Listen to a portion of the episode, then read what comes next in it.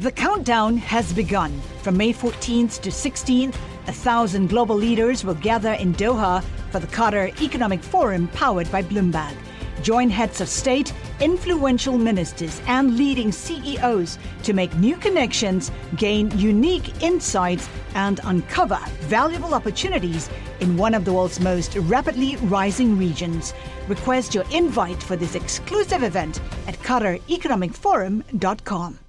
Of course, I still think it's interesting President Trump not playing his cards yet. Headlines, policy, and politics colliding. Bloomberg Sound On. The insiders, the influencers, the insights. I would rather see a congressional solution. It's part of my DNA. The Senate map in 2020 looks a lot different than it looked in 2018. President Trump was sent here to smash conventional norms. In a sense, Bernie Sanders has already won.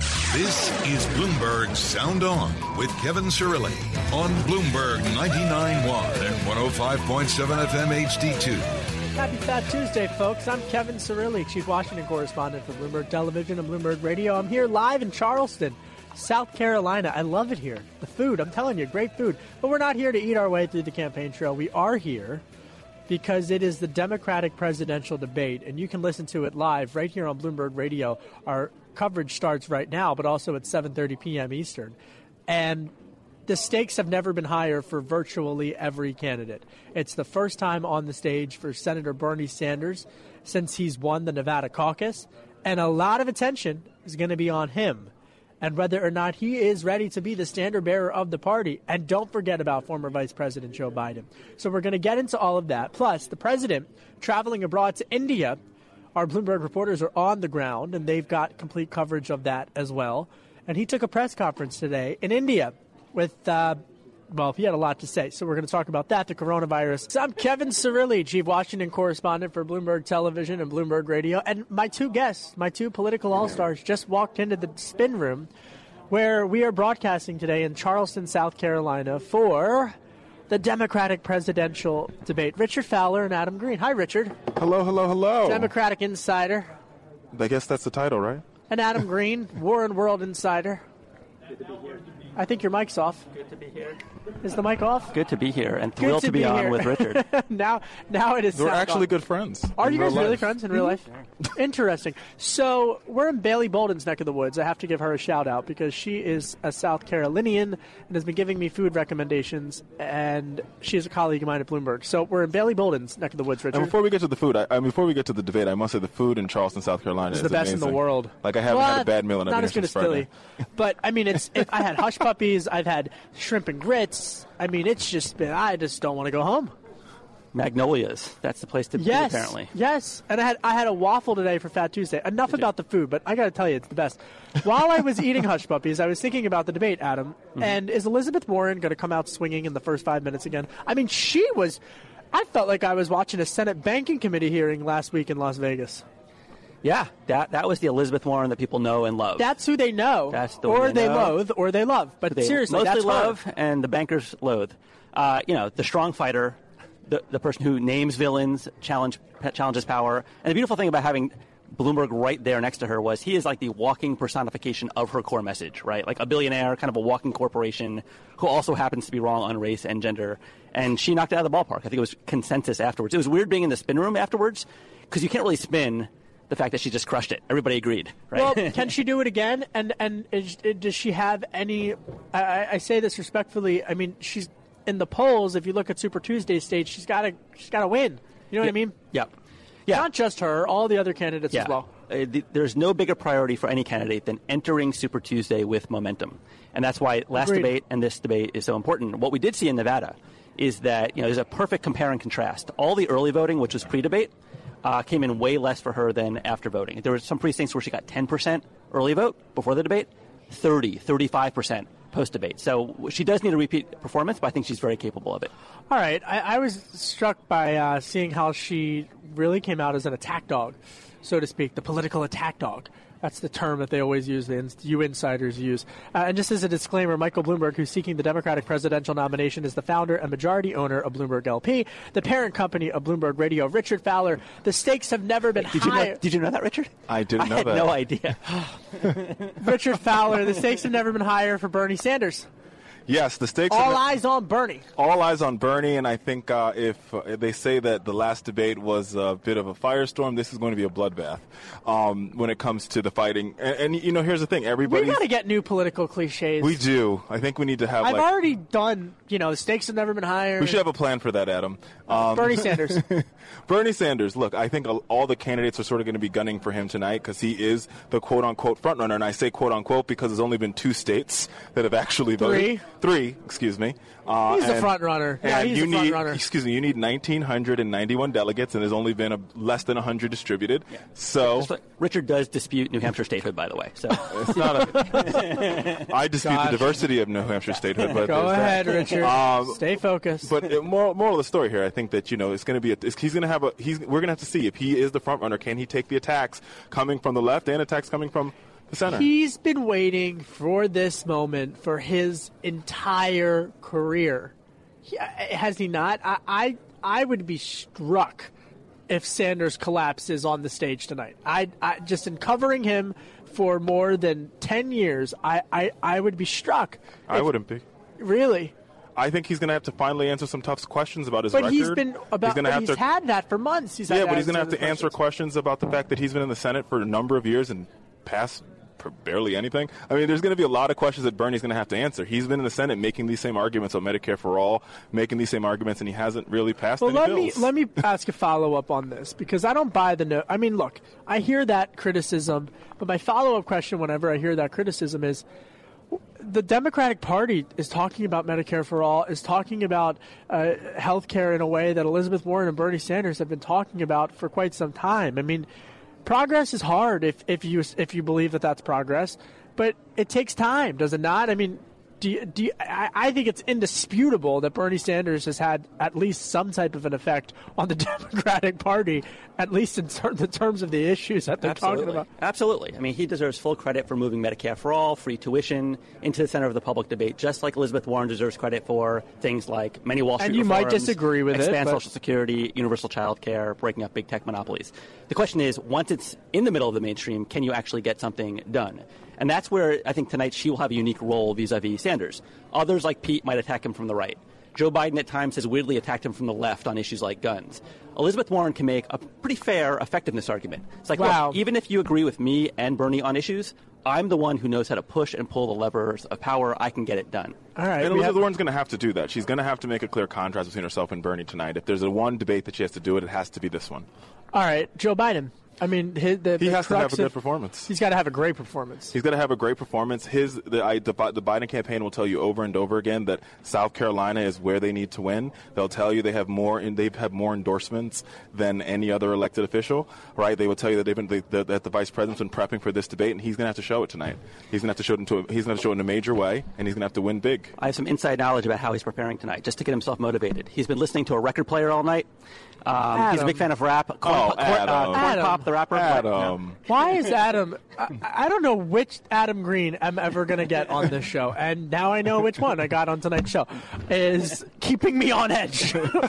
um, in the in the minute that we have left, but seriously, on Joe Biden, Richard. I mean, I was talking with some folks over in that. Uh, political orbit, and I mean, the expectation is that he wins South Carolina, and not just that he win, but that he win big. And so, if he doesn't, that would be a devast. I mean, I the polls suggested he will, but if he weren't to win That this would weekend, probably be the end of the Biden campaign. Wow. Would you agree, Adam? Sounds about right. All right. Coming up, much more policy and politics. Adam Green's going to stick around, as is Richard Fowler, uh, two political all stars. You can download the Bloomberg Sound on podcast on Apple iTunes at Bloomberg.com or by downloading the Bloomberg Business app. You can also find me on radio.com, iHeartRadio, and Spotify. And just a friendly reminder you can listen to the entire Democratic presidential debate right here on Bloomberg Radio. We're going to kick off a pre show from live inside of the debate spin room floor at 7.30 p.m.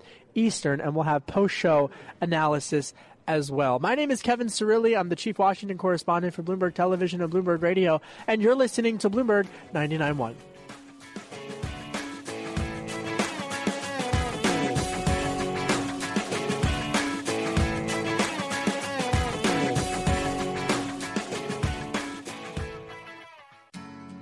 This is Bloomberg Sound On with Kevin Cirilli. on Bloomberg 99.1 and 105.7 FM HD2.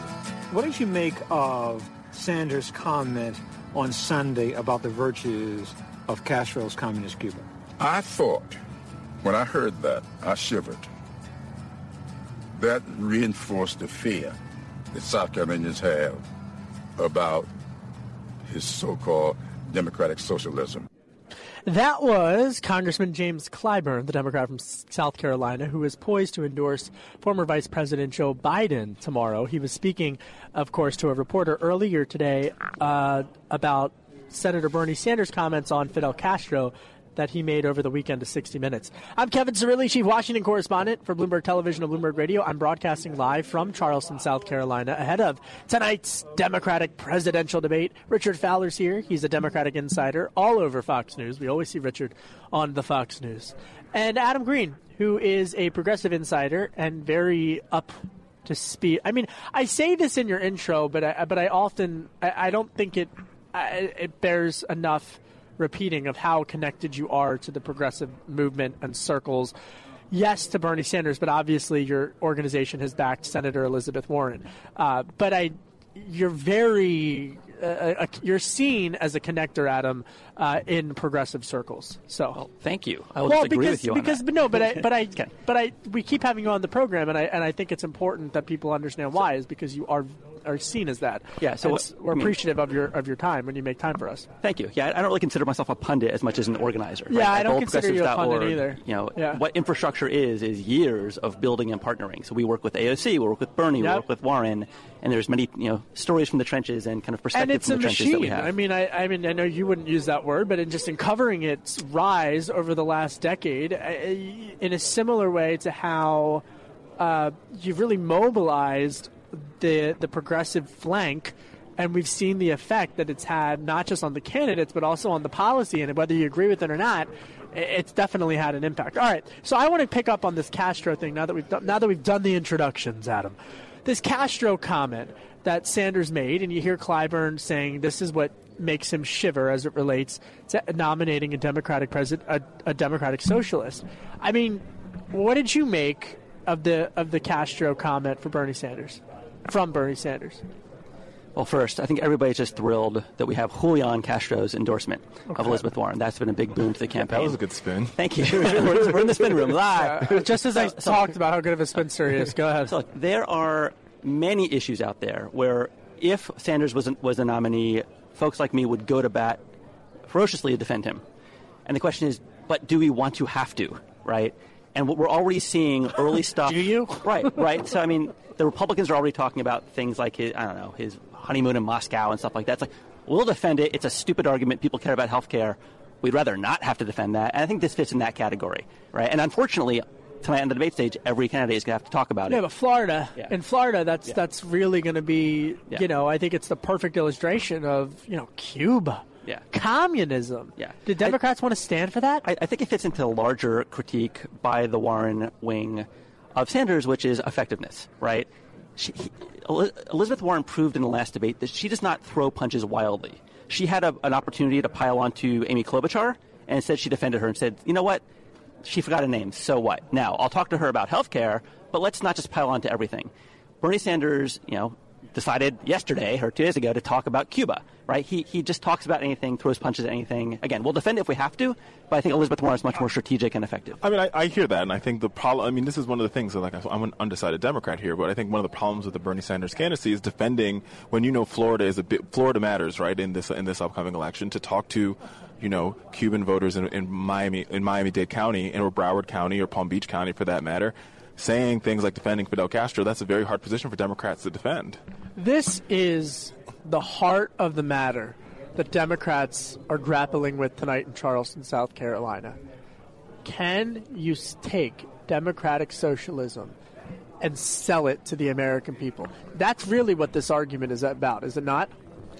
I think it's beyond selling democratic socialism because I don't. I, I mean, I see Bernie for the policy solutions, and I'm wait, okay wait, with wait, that. Wait, wait, wait, wait, I just got back from a, uh, from covering Secretary of State Mike Pompeo in Latin America, where I saw Juan Guaido in Colombia standing with the pres- with with the president of Colombia, as well as with the Secretary of State, Juan Guaido, who had fled Venezuela from dictator Maduro. And so the Maduro regime is being propped up by Cuba. The Maduro regime is being propped up by Russia.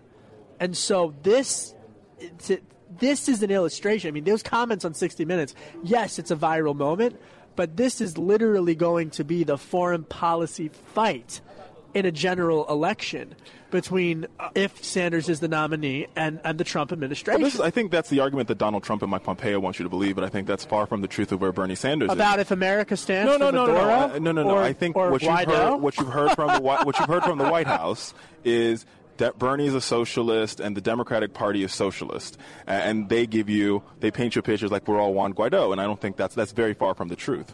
What Bernie Sanders, just like Joe Biden, just like Elizabeth Warren, they're all arguing for the same thing: high quality public schools.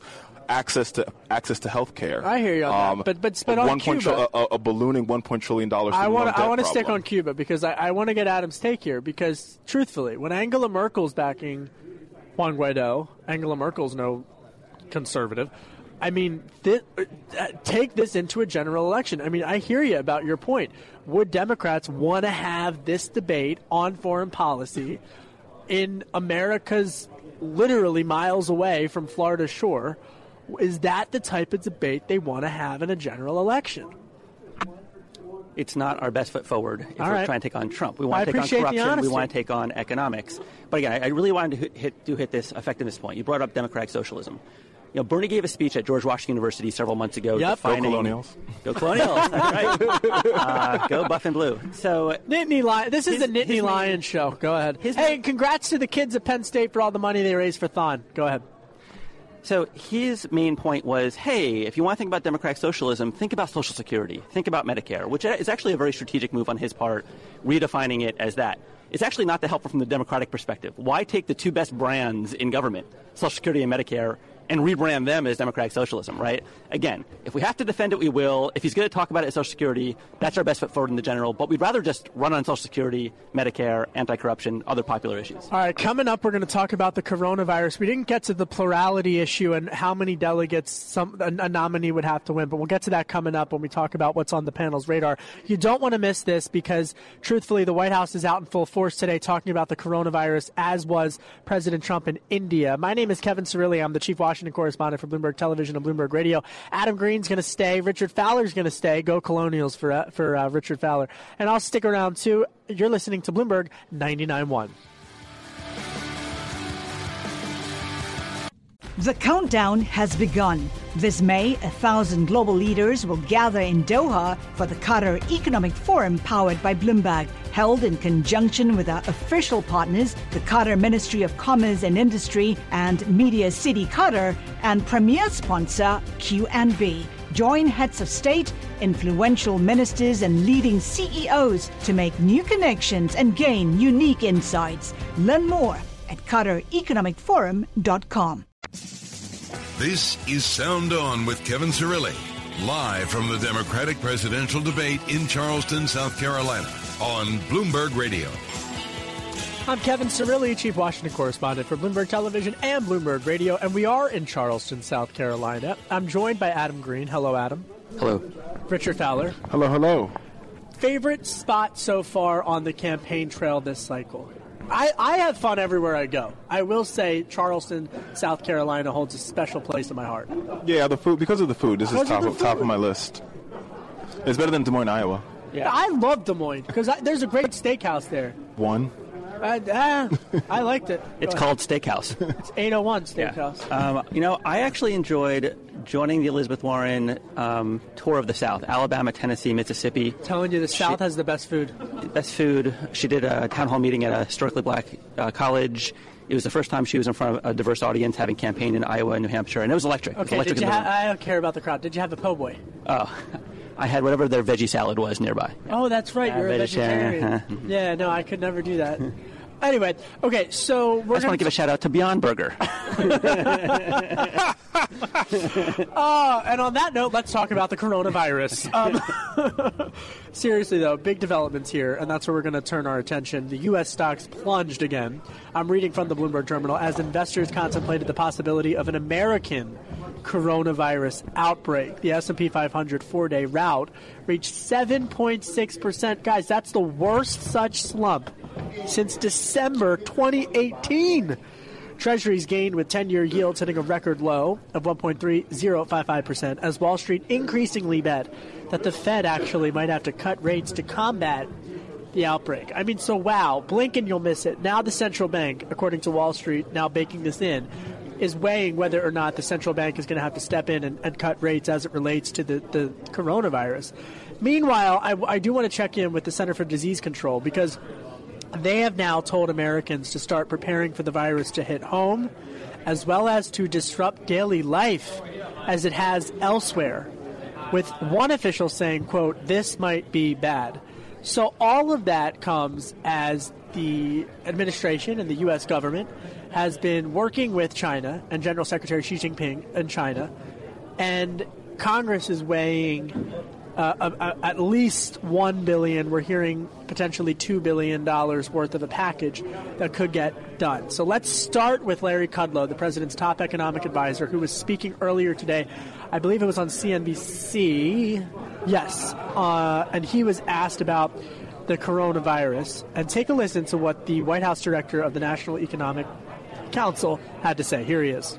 Our experts are hard at it and they're planning for all eventualities, possible emergencies. That doesn't mean it'll go into place, but we're ahead of the curve. Here's that's the point I want to make. We are ahead of the curve. Larry Kudlow says that the administration is ahead of the curve, and the Center for Disease Control is saying brace yourselves because we're about to hit impact. Uh, I want to I want to get into the politics of this in a second. But first, I want to get into what you are hearing from Democrats on Capitol Hill, Richard, as to the likelihood of there being an aid package to combat this because it typically these have always been bipartisan, nonpartisan types of packages, and it looks like that could be the case as well for this time. Yeah, I spent some time today with members of the Congressional Black Caucus who are all here for this debate, uh, and they seem to feel that you know they're willing to they're willing to uh, entertain a package from this White House. They just seem that all the, the package that has come from the White House is un, is insufficient, right? Um, when the Ebola crisis happened, the, White, the, Obama White House sort of pledged eight billion dollars to deal with the crisis, and it was not as big as this. Um, and to say that only 2.5 billion is what the, which is what the White House the White House number is seems to be a little bit low given the fact that what we've seen over every year of this of this White House, we've seen cuts to HHS, we've seen cuts to all of the infrastructure necessary to deal with an outbreak like this. So the 2.5 billion would go into go into place in a world where we don't have the necessary infrastructure at FEMA or at HHS to handle what could be something, as the CDC described it, that could be a, could spread like the flu. Uh, and, and, I think also, and I would be remiss if I didn't say that, it seems what Larry Kudlow is saying to calm the markets seems to be the opposite is what of what you're hearing from the CDC. Well, I, I think no. I mean, do you agree with that, Adam? Yep. I do agree with that. I, yeah, I think Democrats' starting point will just be pointing out the obvious, which is Trump keeps proposing budget cuts to emergency funding and actually has withdrawn some of it for his border wall. So, I mean, it's tough to have an intelligent conversation about 2.5 billion or 8 billion when the when Trump is going in the opposite direction and pulling money, right? That's the starting point. But can we transition to the politics on the debate stage? Not yet. In a minute? We will. We okay. will. We've, we spent two segments on that. We're, we're, I, this is important just because the markets have, have, for the past month have been, just been and, and I think one of the re- and I think one of the reasons why there's volatility in the market is because a lot of traders are saying maybe this president is ill-equipped to handle this type of disaster. I want to push back politely because I think it also just shows around the world. I mean, right now, this is not an American outbreak yet. I mean, this has been spreading uh, in China as well as to Iran. It's disrupted air traffic control. It's disrupted uh, trade, goods and services, tourism, and whatnot. Uh, and and talk to anyone up on the street, and they say that uh, pandemics are the one issue that any president would grapple with just because of its impact on so many different Kevin, I industries. get that. Yeah. I get I get that. I think what we what we were used what we're used to seeing from a United States president, right, the leader of the free world, is when this is when this is when their power is actually at its best, well, right? We're going to find out. And where yeah. it's at its finest because this is when they lead world co- global coalitions and say, okay, how do we get this? How do we get to this virus? How do we tackle it? How do we bring world leaders together? This is not where this president has a good track Well, record. I hear what you're saying. I mean, well, I- well, that's what you're saying. You're you're you're laying the foundation for likely where this debate's going to go. What I'm trying to pull us back from is I don't think we're at that debate yet because I don't want to scare could we not anybody. be? But because because we haven't had a, a because when the CDC saying there could be a disruption of daily hold on when the CDC saying that there could be a disruption of daily life. I mean, we're not there yet, so I want to make sure that we're caught that we're being cautious and not just rushing to out to outrage. On, You know the I mean? on the health side of the ledger, Yes. You mentioned supply chains. Yes. Right. Elizabeth Warren actually talked about this today. That this is actually showing many Americans how much our businesses in this country, our supply chains, are dependent on China. And she Yes. has talked in this in this campaign about economic patriotism. Right. We need to have our own supply chains. We need to create jobs in this country, and you know do it in a smart economic way. So But- that's interesting. yeah, so th- so there's a health part of this, but but small businesses, some bigger businesses, actually are getting crushed by the fact that we can't get stuff from China So right now. I would be. This is the nerd in me, and I'm going to put on my. I'm biased for dorks and nerds because I, as, as everyone knows, I am one. And I've been waiting for there to be a robust conversation about amongst the Democratic candidates on how they would handle China. And if the coronavirus, unfortunately, is going to be the way into it, then maybe at tonight's Democratic presidential debate, we'll hear about supply chains and hear how people will would would negotiate with Xi Jinping, uh, and and and what that impact would be. I do just want to close this because there were other developments, and I do want to play from Senate Minority Leader Chuck Schumer as it relates to the likelihood of that 2.5 billion dollar package getting out of Congress. A lot of folks that impacts a lot of folks from a yeah, from around from a health perspective, but also from a employment perspective inside of the Beltway. So let's take a listen to Chuck Schumer. The administration has no plan to deal with the coronavirus, no plan, and seemingly no urgency to develop one. For the record, that wasn't one of our phones. I think that was a phone in the soundbite.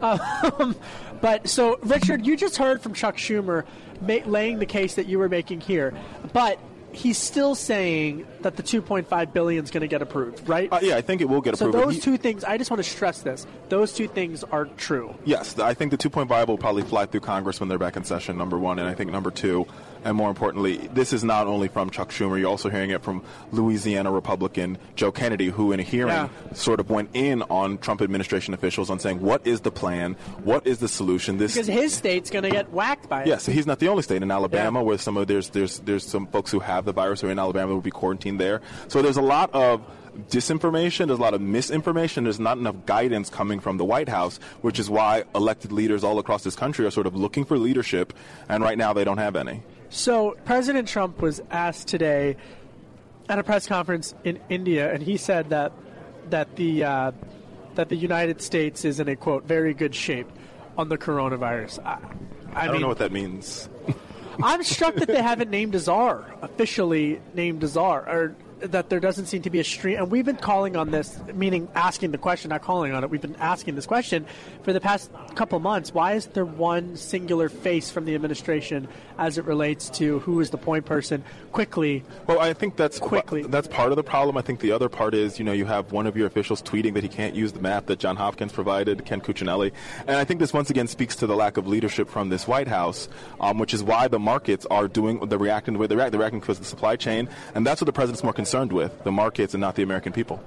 Hi, that's your perspective. I just want to balance it out. Coming up, we're going to ask what's on the panel's radar. We talked about the economics and the politics of this, so we got through it all. I'm Kevin Cirilli, live from Charleston, South Carolina. You're listening to Bloomberg 99.1. This is Sound On with Kevin Cirilli, live from the Democratic presidential debate in Charleston, South Carolina, on Bloomberg Radio. I'm Kevin Cirilli, Chief Washington Correspondent for Bloomberg Television and Bloomberg Radio, and we are live in Charleston, South Carolina, the beautiful Charleston, South Carolina. You can catch the full Democratic presidential debate by listening to it right here on Bloomberg Radio. We're going to kick off special coverage at 7:30 p.m. Eastern. And we're inside of the spin room floor in downtown Charleston, where CBS News has converted a downtown ballroom into convention hall, into a spin room, and we will do the same for after the debate as well. So you can catch all of that. It's such a crucial debate for all of the candidates, and this is really one of the final times that the candidates have their opportunities to move the polls and to make their pitch to voters ahead of the crucial South Carolina primary this weekend and on Super Tuesday. I'm joined by Richard Fowler, a Democratic insider, and Adam Green, Hello, hello. a progressive insider. It's time now for my favorite part of the program, but I actually did want to give you, Adam, a chance because we got we ran the clock ran out earlier about a point that you were going to make on the politics of the coronavirus and how it might play out on the stage tonight. So go ahead. Sure. A 30,000 foot view, you know, a lot of people won't be following the bonds and the yields and the wonky stuff. I think they will be looking for who looks presidential on the stage tonight.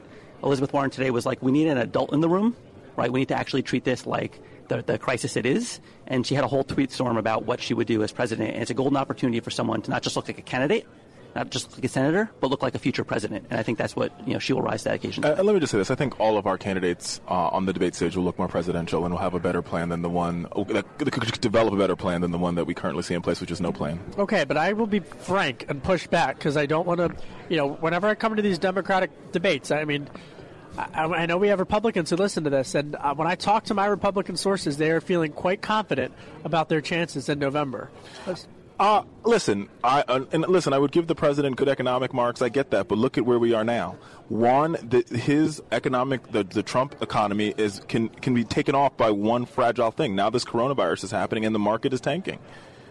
Not tank. I mean, I, I just have to be. This is where my Bloombergian mind. I'm like, we got it. They're not. I wouldn't say tank. It's dipping. I would say dipping. okay, just It's been a I number- Listen, people are How in their cars. days? They're on their way home from work. I don't want to cause any accidents on the road. But we've had like stay a in the middle of six the or a five or six Okay, day dip. now it's time for my favorite part of the program, which is what is your quick take on your radar, Adam? All right. I am looking for the actual real world impact of tonight's debate on the next state and the next number of states. Um, you know, as I mentioned, Elizabeth Warren actually had kind of a, a lag on her last success, where most of the vote was in by the time the debate happened. And in, you know, when we were able to see early voting versus day of voting, she often jumped from things like 10 to 30, 10 to 35 points. Um, Amy Klobuchar clearly had a good night in New Hampshire, and she got a multi-digit, um, you know, a double-digit bump from that. If Elizabeth Warren does well tonight, it will be the first time that a candidate has two knockout punches in two debates in a row. We've had other people have sugar highs, moments in the sun, but it would be stunning to have two knockout punches going to Super Tuesday. How is she preparing? Well, the same way she did last time. You know, she is very dedicated to speaking her truth. And you know, a couple debates ago, Yeah, mod- yeah, yeah. moderators How's she preparing? I saw her go, coming, her and her husband walking home from dinner on my way over to. this is no, this is She's this is probably true. having shrimp and grits like the rest of us. Everyone- that is- I'm- this is a very true everyone's statement. well fed in uh, in South Carolina. No, but No, seriously, what'd she do differently? Well, I would actually say there's more of a difference between New Hampshire and Vegas than Vegas. And I mean, if she has an exact repeat of Vegas, she's in great shape, Yeah, right? yeah. Right. What she did differently between New Hampshire and Yeah, Vegas that's what I meant. was, Yeah. you know, mentally prepare to not let moderators choose her fate. If there's a question that is on one of her core issues and it only goes to Klobuchar and Steyer, like she needs to jump in there and say, listen, I have something to say about that. One thing that was interesting about the last debate was there were very few questions posed to her because she spent so much time getting in proactively and framing the next 10 minutes of discussion. Then eventually there would be another topic and she'd frame it again and people would be responding to her. At one point, Chuck Todd was like, let me just try to recollect the order that she addressed other candidates and then call on them to address Elizabeth Warren's question. So that was a good tactic for her, and I think that was so part that's of her what's prep. your quick take is. That's what's on your radar. Tonight's debate's going to be Your- about two people. The night's debate's going to be out of, of Bernie and Bloomberg. Both of those are going to You be. You don't the- think it's going to be about Biden? Well, no, and I, let me let me explain why All in right. context, right? Because I think every candidate's going to be looking to take some score, to take some hits on on, on Bernie, and I think candidates going to be looking to take hits on Bloomberg Again? Uh, yeah, I think more so Bernie this time than Bloomberg. Okay. And I think for Biden, all he has to do in this debate is show that he is a true leader and stay above the fray. So you think it's being set up as a good night for Biden? I do The believe so. storm, if you're looking at the, the storm forecast. Because if he could show in a moment like this, I think where I think um, Adam is right, right? Uh, and like I said, I'm undecided here. But for in, if you're No, I know. uh, if you're if you're a South Carolina voter and you're figuring out how to make a decision tonight, knowing everything that's happening on going on around you, if Biden can stay above the fray and actually look presidential while all the other candidates are sort of going in on this Bernie pylon, it could be a good night for him. It could. It could. There's uh, above the fray, and then there's absent. One thing that I heard a lot I agree that there's a was distinction. that Joe Biden was almost a non-entity, and if he's getting punched, I mean, I've been saying recently, like, there's no such thing as treading water in this debate. You either sink or swim. Joe Biden, if he's getting punched, you know, he needs gotta to punch punch back. If he's getting ignored, he has to get in. He can't just be, oh, I'm presidential because I'm just saying that he shouldn't engage in the past pi- he shouldn't engage in the pile and talk about. And he has a moment here, especially given where we are in the headlines, given the fact that we spent almost two segments talking about the coronavirus, to talk about how he's a leader. Talk about I have experience working in the White House. I have experience on how to deal with pandemics like this. I've done it before. I can do it again. If he can, if he can hold that position tonight, it could be a good night for him. You know what? I think this isn't what's on my radar. but I guarantee you, after the, the battle that was in Vegas, you're going to have one of those candidates try to overplay their hand as being, can't we just all sing kumbaya? You know what I mean? I and. I always cringe when I watch the debates and I see that. The question I'm is who's like, that come candidate? on, you guys can't stand each other. You're trying to be commander in chief. You're trying to be the president. And that's why last week's debate was so riveting because it felt so authentic. It was authentic. It felt so true. It finally, what we all report on, what the conversations that I have with their staffs, what you, the, the conversations that you have with your colleagues, they can't stand each other. so maybe they respect each other, but they really don't, a lot of them don't like each other. And so that that was real. That was real. And you know, beyond not liking each other, liking each other's policies. No, so, you yeah, know, there's, true. there's some talk about democratic And unity. this is years in the making what- too. What, we saw in the last debate was that Democrats could unite around Elizabeth Warren, the fighter, as she was calling out, you know, Bloomberg's bad actions on Wall Street and gender and race. You know, fighting and unity are actually hand in hand. You know, I think what we want to see is um, a Democratic candidate who will throw punches at Trump and land them on economics and But race they all and don't gender. like Trump. That's Well, they- you know what I mean. That's why. That's, but they don't. Right, but, but that's why last debate was a proxy, right? Blue, the brilliance of Elizabeth Warren's opening, where she said a quote and said that wasn't from tr- Trump, that was from Bloomberg, was she set him up as a proxy on that debate stage for Trump. And it was, for many people at home, like, oh, that's what she would do if she was on the debate stage with Trump. She would crush him. So I think that that's, you know, people could uni- unify around that. All right, I'm, I'm still I'm still following the coronavirus, and I just want to give the, the the update. This is what's on my radar. Uh, the U.S. from the Bloomberg terminal, and truthfully, you can keep up with all of the latest data on the coronavirus and the market impact on on, the, on Daybreak, because the U.S. has far fewer proactive protective masks than it would need in the event of a major outbreak. This, according to Health and Human Services Secretary Alex Azar. That's what he said to Congress. There are about 30 million stockpiled N95 masks, those masks that you need to protect yourselves, but as many as 300 million would be needed for health workers in an outbreak. So, Azar's sounding the, the mask alarm bell. Uh, and then, meanwhile, the number of infections is climbing in the Middle East. Iran reported 34 new cases, and Italy claimed its 10th casualty with 322 confirmed cases nationwide. So, keeping careful tabs on the coronavirus again. Uh, we will be up to speed on that every day.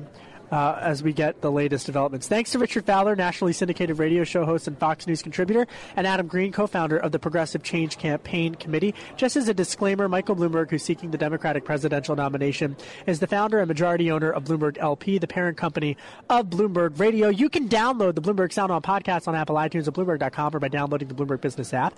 You can also find me on radio.com, iHeartRadio, and Spotify. And be sure to listen tonight. Our special coverage on Bloomberg Radio kicks off at 7.30 p.m. Eastern, live from Charleston, South Carolina, ahead of the Democratic presidential debate. My name is Kevin Cirilli, and you're listening to Bloomberg 99.1.